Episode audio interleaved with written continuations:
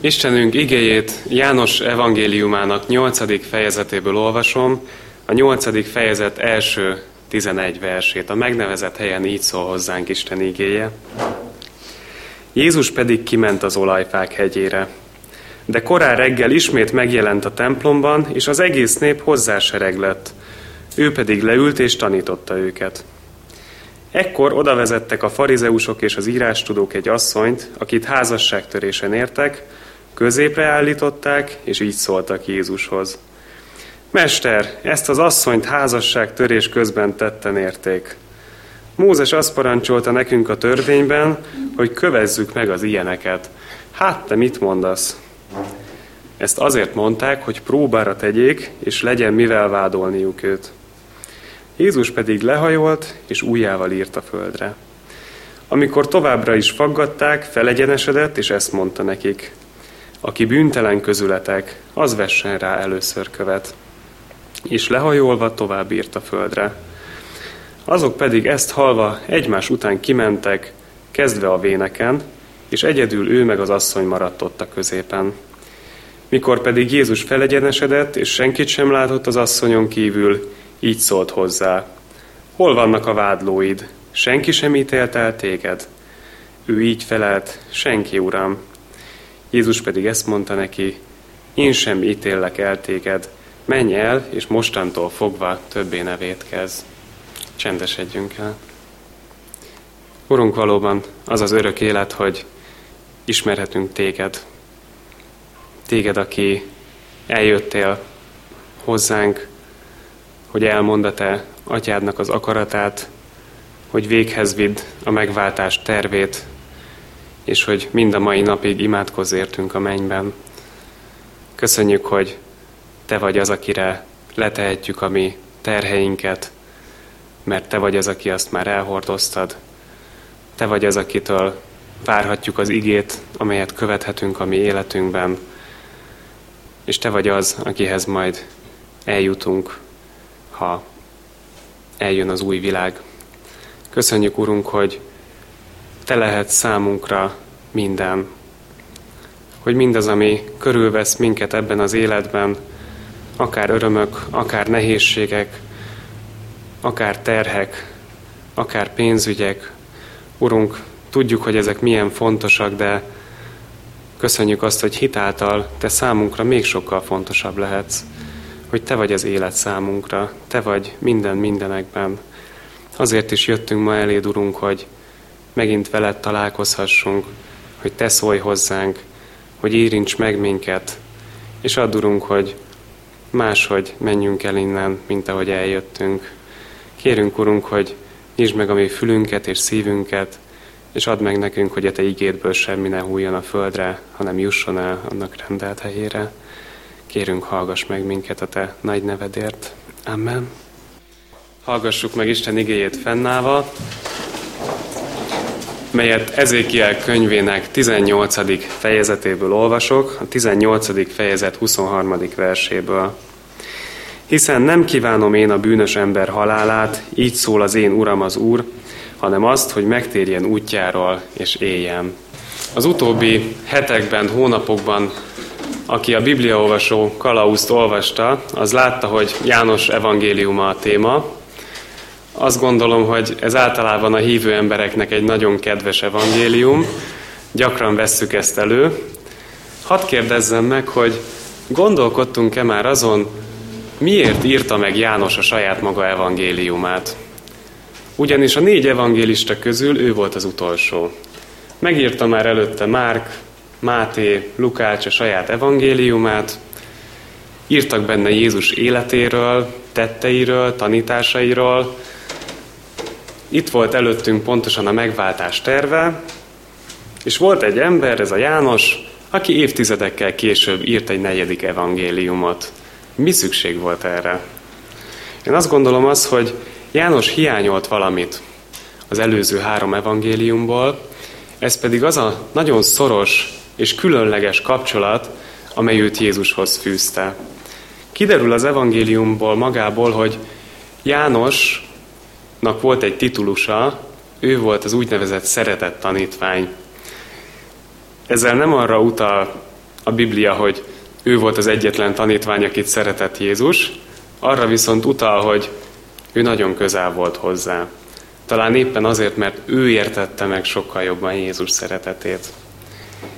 És ha megnézzük a történeteket, akkor látjuk, hogy tényleg nagyon közel volt hozzá. Ott volt vele együtt a megdicsőülés hegyén, ahova csak nagyon kevesen mentek Jézussal. Ott volt vele az utolsó vacsorán, mellette ült, róla olvassuk, hogy Jézusnak a keblére hajolt. Ez egy nagyon szép kifejezés, nem kell mögötte sejteni semmi SDSS gondolatot, hogy ott valami homoszexualitás lett volna a háttérben. Ez egy kifejezése, hogy nagyon szerették egymást. Látjuk, hogy egyedül János az, aki nem menekült el a tanítványok közül, amikor Jézust elvitték a keresztre. Ő volt az egyetlen tanítvány, aki ott állt Jézus kivégzésénél. Ő volt az, akinek Jézus azt mondta kereszten az ő saját édesanyjára mutatva, hogy íme a te anyád, és azt mondta Jánosra mutatva, hogy íme a te fiad, ezt mondta Máriának, és rábízta Máriát Jánosra, hogy ezentúl ő gondoskodjon róla. Ennyire nagyon közel volt. És kiderül a János evangélium a végéből, hogy erre még a tanítványok is irigykedtek, erre a különleges kapcsolatra, amikor Jézus azt mondja Péternek, hogy kövess engem, meg elmondja, hogy mi lesz majd a feladata, akkor Péter meglátja Jánost, és megkérdezi Jézustól, hát vele mi lesz? És valahogy érezzük benne azt a kis irítséget, hogy na de itt van a, a te kedvenced, vele pontosan mi lesz. Tehát azt látjuk, hogy János három éven keresztül megélt egy, egy nagyon különleges kapcsolatot Jézussal, és én azt gondolom, hogy azért írta meg ezt az evangéliumot, mert azt szerette volna, hogy akik olvasni fogják ezt, úgy akkor, 2000 éve, mint ma, ugyanilyen szoros kapcsolatba kerülhessenek Jézussal, hogy úgymond Jézus arcát ne csak úgy távolról lássák, mint nagyon sok ember, hanem nagyon közelről, hogy lássák az ő szeretetét, irgalmát nagyon közel magukhoz. Talán különösnek tűnhet, hogy az a történet, amit felolvastam, arra is pontosan ez igaz. Azért különös, mert ez a történet nem egy, nem egy szép történet. Tehát nagyon kevés benne az a motivum, amire azt mondanánk, hogy ez egy szeretetteljes motivum. Itt azt látjuk, hogy vannak irigykedő emberek, gyűlölködő emberek, akik meg akarják fogni Jézust, csapdát akarnak állítani neki, mindezt rossz indulatból. Talán kérdezhetné az ember, hogy na ebből hogy derül ki, hogy Jézus milyen szerető és irgalmas, hogy akarja János ezt elmondani nekünk, de a lényeg az, hogy itt is ezt akarja elmondani, és úgy érdemes tekintenünk a történetben feltalálható negatív vonásokra, mint amelyek úgymond a sötét hátteret adják, és a sötét háttér az sokszor arra alkalmas, hogy még inkább megmutassa nekünk a fényt, Jézust magát, hogy kicsoda ő. És ez, ezt kell nekünk most a mai vasárnapon megvizsgálnunk. Kezdjük hát először ezzel a sötét háttérrel. Hát mi volt a sötét háttér? Alapvetően a farizeusok és az írástudók. Róluk talán már elég sok rosszat hallottunk, de én most eljöttem, hogy még többet mondjak. Nem szerették Jézust, ezt talán már tudtuk eddig is róluk. Ők voltak úgymond annak a kornak a vezető emberei. Ők voltak a vezető teológusok, vallási vezetők, és tudjuk, hogy akkoriban a vallási vezetők azok sokszor világi szerepeket is betöltöttek, tehát ők komoly eh, világi vezetőknek is számítottak. Ők voltak azok, akikre hallgatott a nép, akiket követtek, bármit mondtak. És ezek az emberek nagyon büszkék voltak arra, hogy mindenki őket követi. Na de ekkor belépett a képbe Jézus. Azt olvassuk, hogy Jézus felment egy ünnepre Jeruzsálembe, és bement a templomba.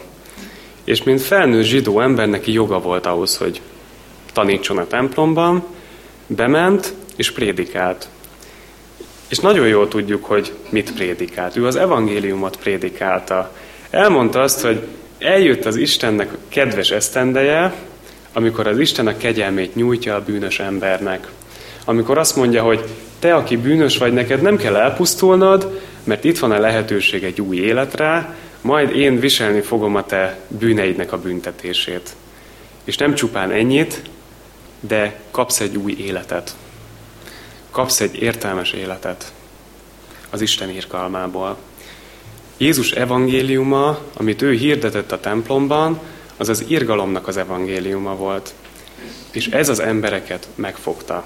Ők hallgattak Jézusra. Nagyon szerették Jézust.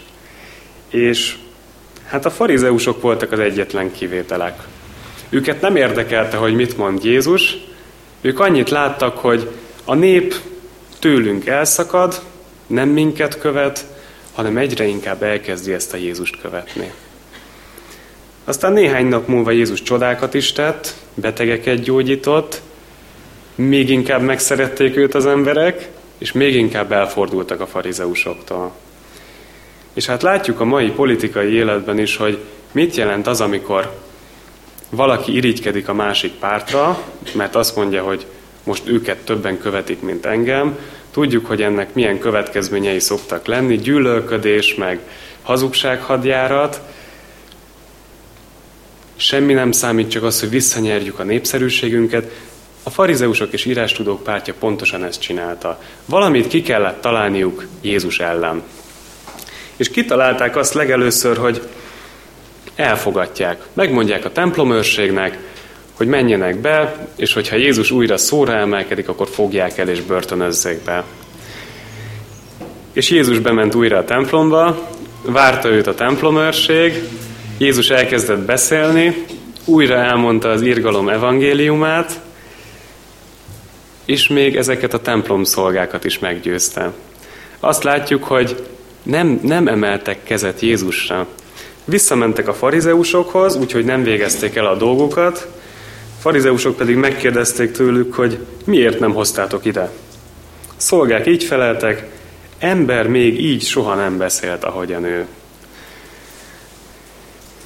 Sötét háttér, mondtam, hogy a farizeusok ők, egyre sötétebbek lesznek, ahogy ez időt telik, semmi nem sikerül, amit Jézus ellen kitalálnak, ezért most egy végső tervet dolgoznak ki Jézus ellen, amelyel úgy gondolják, hogy sikerül végleg leírni a színről.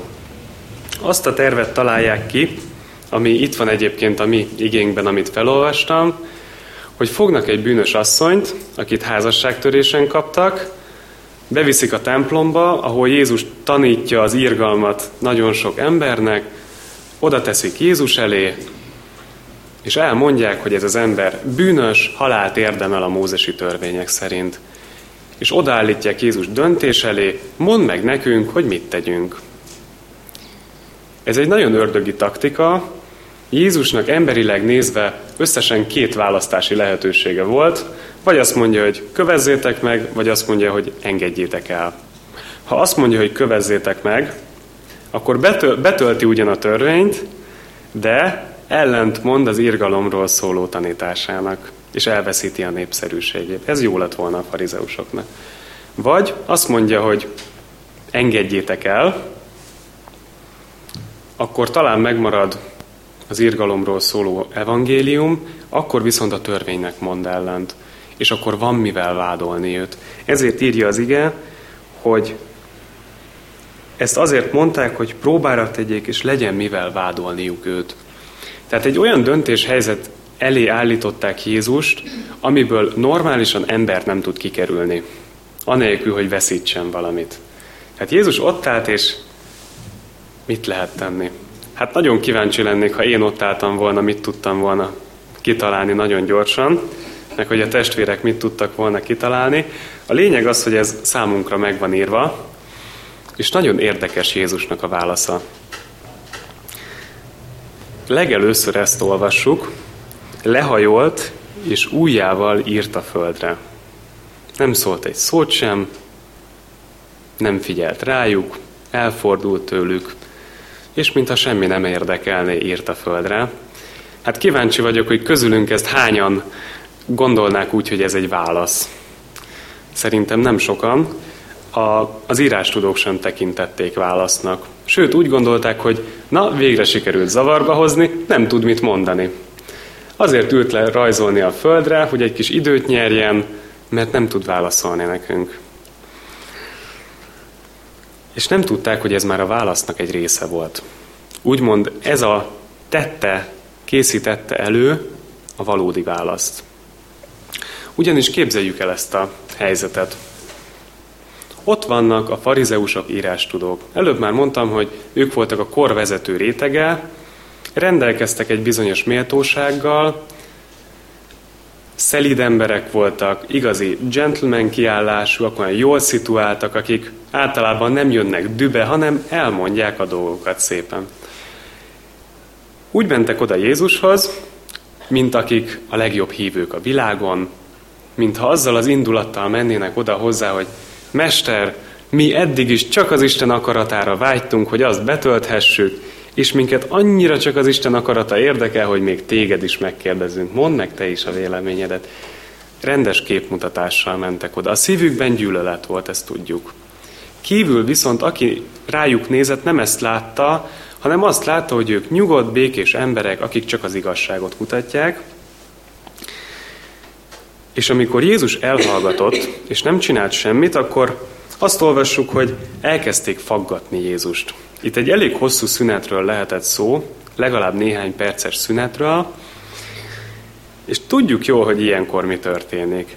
Aki megpróbál képmutatni, az csak egy ideig tudja csinálni. Ha valaki megpróbál, megpróbálja előadni, hogy ő milyen nyugodt ember, de közben már nem tud magával mit kezdeni a dű miatt, abból egy idő után ez szépen ki fog jönni. Ezek az emberek is odavitték az asszonyt, és valószínűleg ebben a néhány percben egyre idegesebbek lettek. Először csak elismételték talán még egyszer, hogy mi a helyzet, hogy házasságtörésen kapták, de minden bizonyal, ahogy telt múlt az idő, egyre durvábban beszéltek erről az asszonyról. Elmondhatták pontosan a bűneit, a házasságtörés részleteit, hogy ez egy milyen milyen ocsmány ember, hogy ilyen ember nincsen szüksége Izrael társadalmának, mert megbontja. Elég néhány perc, és azt látjuk, hogy egy csomó ember ott fröcsög a gyűlölettel. És ezért mondom azt, hogy ez már Jézus válaszának az előkészítése volt, mert mert mindenki számára ki kellett volna derülnie, hogy ők nem az Isten iránti szeretetből jöttek oda. Nem a bűnös helyreállítása iránti szeretetből mentek oda. Ezékiel könyvéből ezt a részt olvastam fel, hogy nem kívánom én a bűnös halálát, hanem hogy megtérjen és éljen. Pontosan kiderült, hogy ezek az emberek nem így tekintettek a többiekre. Nekik valami teljesen más a céljuk, kiderült, hogy mi van az ő szívükben. Na most én azt gondolom, hogy ha egy normális társadalomban élünk, és kiderül, hogy valaki hazudott, nem jó indulatból tett valamit, akkor, akkor elszégyeli magát és hazamegy. És azt mondja, hogy most már nem várom meg a választ, mert eléggé leégettem már magam így is. Kiderült az Isten akarata ebben a helyzetben. Na most ők ezt nem, nem jöttek rá. Annyira lelkileg vak emberek voltak, hogy hiába gyűlölködtek, fröcsögtek, ők ezt nem vették észre. Őket csak az érdekelte, hogy Jézus hozzuk ellentmondásban magával. És ekkor Jézus feláll, és szóban is megadja a választ nekik. Azt mondja, szintén a törvényt idézve, tehát ő betartja a törvényt Jézus, ezt idézi, aki büntelen közületek, az vessen rá először követ. És nagyon érdekes a végeredmény, senki nem kezdi el megkövezni. Vajon miért nem? Hát nem olyan nehéz a válasz. Kicsit, ha gondolkodunk rajta, házasságtörésen kapták ezt az asszonyt. A törvény úgy szól, hogy ha valakit házasságtörésen kapnak, azt meg kell kövezni, de nem csak az asszonyt, hanem a férfit is. Mert mind a kettő vétket követett el. És ők csak az asszonyt hozták. Valószínűleg a férfival jóban voltak. Vagy az nem érdekelte őket, hogy egy férfi milyen bűnöket követel. Ebből is tökéletesen kiderült az ő képmutatásuk, és ez egy olyan, olyan mondata volt Jézusnak, ami, ami már egyértelmű. Tehát ez alapján már nem lehetett titkolni, hogy ők, ők csak azért jöttek ide, mert valami más céljuk volt. Nem az, hogy megtisztítsák Izraelt. Nem az, hogy engedelmeskedjenek az Isten akaratának. Kiderült, hogy az ő indítékaik abszolút bűnösek. Nagyon érdekes egyébként, hogy Jézus nem azt mondja ezeknek az embereknek, hogy hagyjátok békén ezt az asszonyt, ti is tudjátok nagyon jó, hogy az ember vétkeket szokott elkövetni, mi is bűnösök vagyunk, talán már mi is követtünk el házasságtörést, mondhatta volna a farizeusoknak. Nem, nem kezd erkölcsprédikációba. Ugyanis ha az ember meghall egy ilyen úgymond szent szöveget, ahogy szokták mondani, akkor általában az nem használ. És Jézusnak a módszere nagyon jó. Egy-egy rövid beszólás. Én azt gondolom, hogy ez számunkra is követendő példa lehet, hogy amikor találkozunk valakivel, és hasonló helyzetben vagyunk, hogy látjuk az életén, hogy teljesen bűnökben van benne, nem feltétlenül az a jó módszer, hogy mindent a fejére olvasunk. Lehet, hogy elég rámutatni egy-egy ilyen Jézusi mondással, igével, egy-egy kérdéssel, hogy hogy is áll az ő élete. Ezzel tudjuk igazából önismeretre segíteni az embereket, bűnismeretre. És ennek a Jézusnak ennek a, ez a mondása azt eredményezte, hogy szépen lassan kimentek az emberek, úgymond a bírósági tárgyalásról, kezdve az öregeken. Érdekes dolog, hogy miért az öregek. Én azt gondolom, hogy ezért, mert több élettapasztalatuk van, tudják, hogy milyen az embernek a természete, hogy hajlik saját maga is a bűnre, hogy miket szokott elkövetni. És ők voltak az elsők, akik belátták, hogy jobb, hogyha innen elmegyünk. És előbb-utóbb mindenki elment. Zavarba akarták hozni Jézust, hogy tagadja meg az írgalom evangéliumát, és azt látjuk, hogy ez az asszony életben maradt. Jézus nem tagadta meg az írgalom evangéliumát, és mégis betartotta a törvényt. Ez volt Jézusnak a válasza. Sőt, azt kell mondanunk, hogy nem csupán uh, tanította ő ezt az evangéliumot, hanem meg is élte. Ebben a történetben is több helyen látjuk, hogy ő irgalmas. Hát ami nekem nagyon fontos volt, hogy, hogy ő irgalmas volt még a farizeusokhoz is. Ugyanis, amikor elmondta ezt a mondatot, hogy aki bűnös, az vesse rá az első, aki bűntelen, az vesse rá az első követ, Utána rögtön azt olvassuk, hogy újra lehajolt, és újra írt a földre. Azaz, nem akarta nézni a farizeusokat.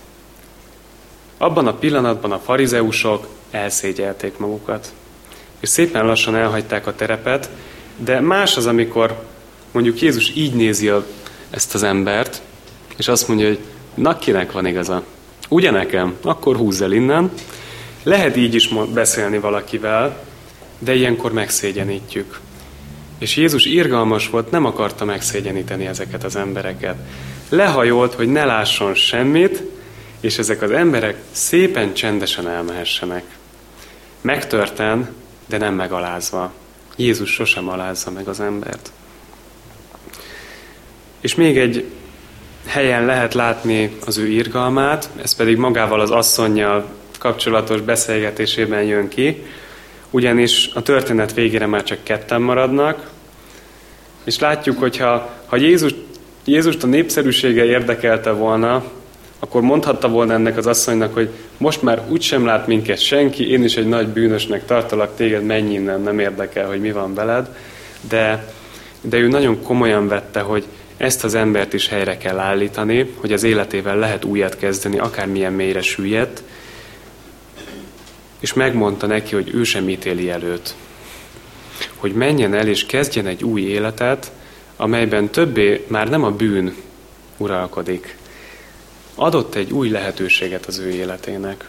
És Jézus nagyon sokszor ugyanígy lép ide hozzánk is, nem mondja azt, hogy nem követtünk el butaságokat, vétkeket az életünkben, de azt mondja, hogy én sem ítélek el téged, hanem adok neked egy új lehetőséget menj el, és többé ne védkezz.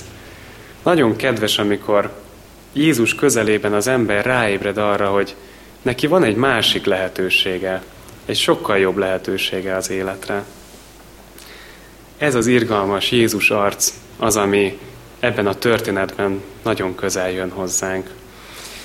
Én négy kérdést szeretnék még feltenni a testvéreknek, ezekről én már nem fogok beszélni. Azt szeretném, ha mindenki otthon, saját csendességében gondolkodna majd ezeken.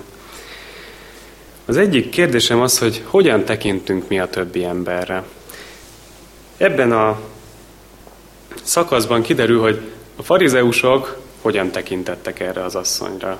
Hát egyáltalán nem érdekelte őket, hogy ki ez az asszony, nem érdekelte őket igazából az sem, hogy mit követett el, csak az érdekelte őket, hogy oda viszik Jézus elé, kitalálnak valami mesét, és ezáltal az ő céljaik közelebb elérhetővé válnak számukra. Magyarul úgy tekintettek az emberre, hogy ő azért van, hogy az én céljaimat szolgálja. Na most én úgy látom, hogy nagyon sok ember ma is így gondolkozik. Hát így gondolkodik a politikus, aki az embert nem embernek nézi, tisztelet a kivételnek, hanem választópolgárnak, aki megszavazhat engem és az én fizetésemet. Ugyanígy néznek ránk nagyon sokan. Az a lényeg, hogy hol tudnak nyerni rajtunk. És itt van a kérdés, hogy akkor mi hogy nézünk egymásra? Akár csak azokra, akik itt ülnek mellettünk a templomban, arra használjuk-e egymást, hogy tiszteletet nyerjünk egymástól, hogy elérjük a célunkat egymással, vagy úgy tekintünk egymásra, mint ahogy Jézus tekintett másokra. Itt egy emberi életről van szó, egy olyan emberi életről, akinek segíteni kell, akinek az életét helyre lehet hozni.